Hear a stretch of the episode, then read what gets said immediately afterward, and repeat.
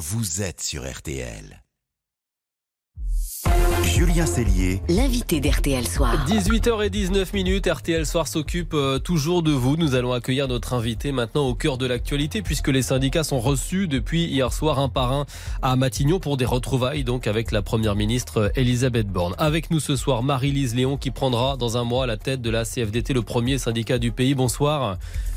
Bonsoir. Alors vous êtes actuellement numéro 2 de la CFDT. Vous avez rencontré hier soir la chef du gouvernement avec votre leader Laurent Berger. Qu'est-ce que vous lui avez dit? Que la bataille des retraites n'était pas terminée, qu'on ne pouvait pas si rapidement passer à autre chose?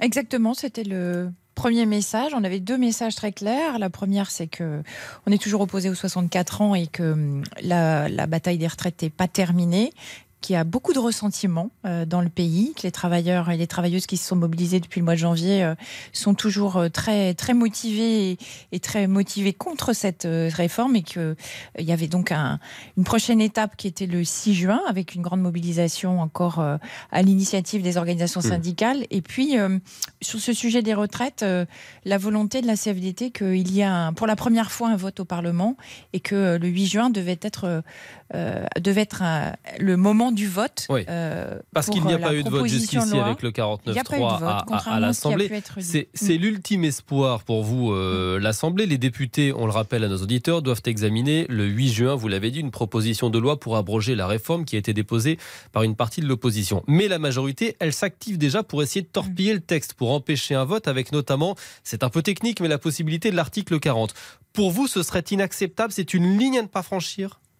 Oui, c'est inacceptable. Et, et- et comme je l'ai déjà dit, il n'y a pas eu de vote sur la réforme des retraites à l'Assemblée nationale. Donc on ne peut pas priver euh, les députés euh, de, de la possibilité de s'exprimer sur ce sujet. C'est extrêmement euh, important démocratiquement. Et, et voilà, il y a, il y a plusieurs.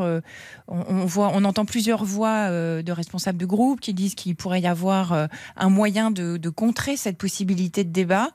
Démocratiquement, c'est inacceptable. Je pense que c'est extrêmement important que euh, on aille au bout du processus. Si le gouvernement empêche un vote, est-ce que ça signifie que vous ne reviendrez pas vous asseoir à la table de Matignon pour discuter d'autres sujets? Euh, La question, elle se pose déjà. Il faut réussir le 6 juin. Ça, c'est un enjeu fort pour l'en- l'ensemble de l'intersyndicale et une mobilisation massive.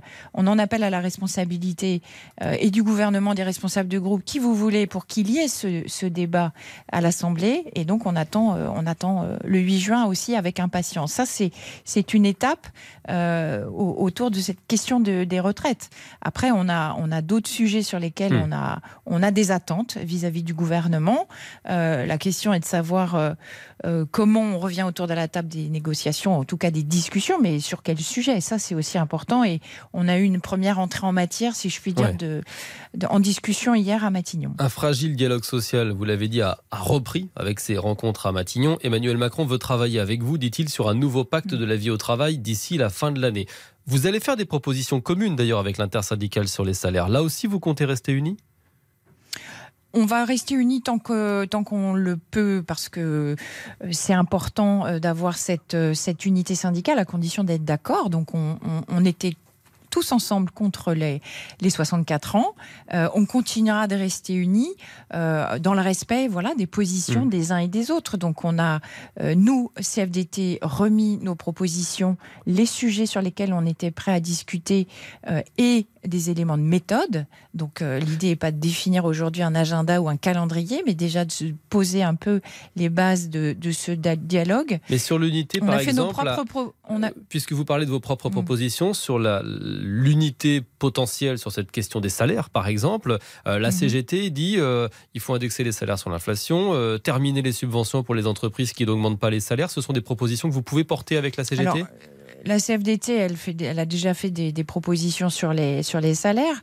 Nous, on est sur la question de la négociation d'entreprise et de branche, et, et principalement de la négociation de branche, avec euh, le fait que les entreprises qui ne jouent pas le jeu euh, dans des secteurs d'activité où il y a des coefficients encore sous le SMIC, Mm. nous, on propose une solution très simple, c'est que les branches qui ne respectent pas ces négociations et qui ont euh, 3, 4, 5, 6 coefficients encore euh, sous le SMIC, ben, elles ne puissent plus bénéficier des exonérations de cotisations patronales. Voilà, c'est une Hmm. solution qui, qui, qui est simple à un moment où le pouvoir d'achat est un enjeu crucial pour euh, beaucoup, beaucoup de travailleurs. 150 branches, un peu plus de 150 branches sont dans cette situation. C'est inacceptable et c'est un moyen de renvoyer la balle du côté du patronat. Et ça, ça fait partie des propositions qu'on a apportées parmi beaucoup d'autres hier. hier. en ce qui concerne l'intersyndical, oui, on verra ce qu'il est possible de porter en commun. il, y a la, il y a la question de la conditionnalité des aides que la CFDT porte aussi euh, depuis de nombreuses années. Euh, voilà, on, a, on entend beaucoup hmm. les ministres nous dire qu'il n'y a pas d'argent public euh, qui soit de l'argent magique. il y a beaucoup de des milliards d'euros qui sont distribués aux entreprises encore aujourd'hui et qui ne font pas l'objet d'évaluation euh, de discussion et de, voilà de, contrepartie, il est temps aujourd'hui de, voir dans quel cadre ces aides publiques doivent être distribuées. Sur euh, ce qui vous attend à, moyen terme, maintenant, Marie-Lise Léon, parce que dans un mois, vous allez officiellement remplacer Laurent Berger à la tête de la CFDT. Laurent Berger euh, dit de vous, je le cite, hein, elle a une compréhension du monde du travail qui est parfois plus fine que la mienne. Ça vous touche ces compliments?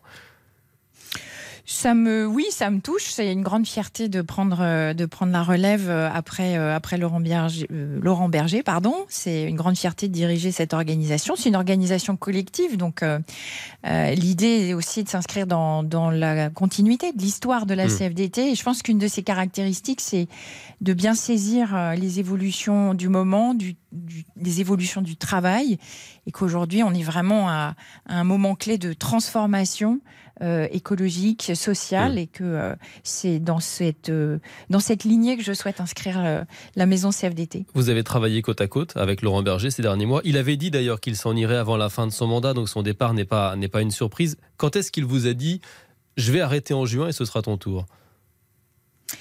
Alors ça fait plusieurs mois, vous dire la date exactement. On avait, ça fait à peu près un an et demi qu'on a qu'on a évoqué cette question hmm. et qu'on s'est voilà qu'on s'est calé et qu'on a décidé ensemble du meilleur moment pour la mmh. maison euh, de d'assurer cette euh, vous cette Vous n'aviez pas forcément euh, prévu une bataille des retraites.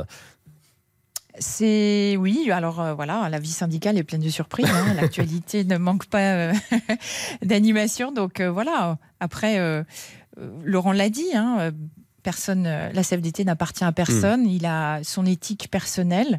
et puis voilà, la, euh, une forme d'exemplarité euh, de responsable de la, de la CFDT et, il suit ses engagements et c'est tout à son honneur. Juste pour terminer, vous prenez les rênes de la CFDT. Sophie Binet a été élue à la tête de la CGT. Deux femmes vont diriger les deux syndicats les plus puissants du pays. Il y a quelques mois, vous avez porté une enquête sur l'engagement euh, syndical, enquête qui révélait, je cite, un reste de sexisme dans ces organisations. Est-ce que ce reste, il est temps de le balayer?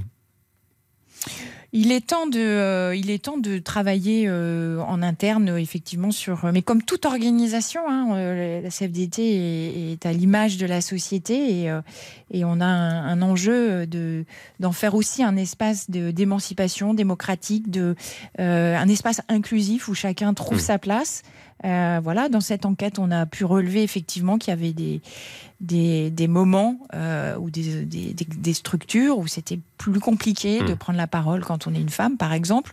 Ça fait partie des, des sujets qui me tiennent à cœur et, sur lesquels on travaillera collectivement. Merci Marie-Lise Léon. Vous la numéro 2, bientôt numéro 1, on l'a compris, de la CFDT d'avoir été notre invitée euh, dans RTL Soir quelques heures seulement après votre rencontre avec la Première ministre. Merci RTL Soir qui continue.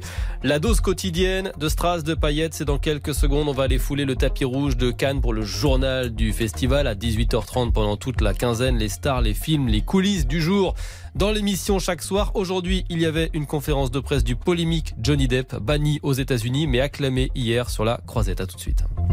Julien Cellier. RTL Soir.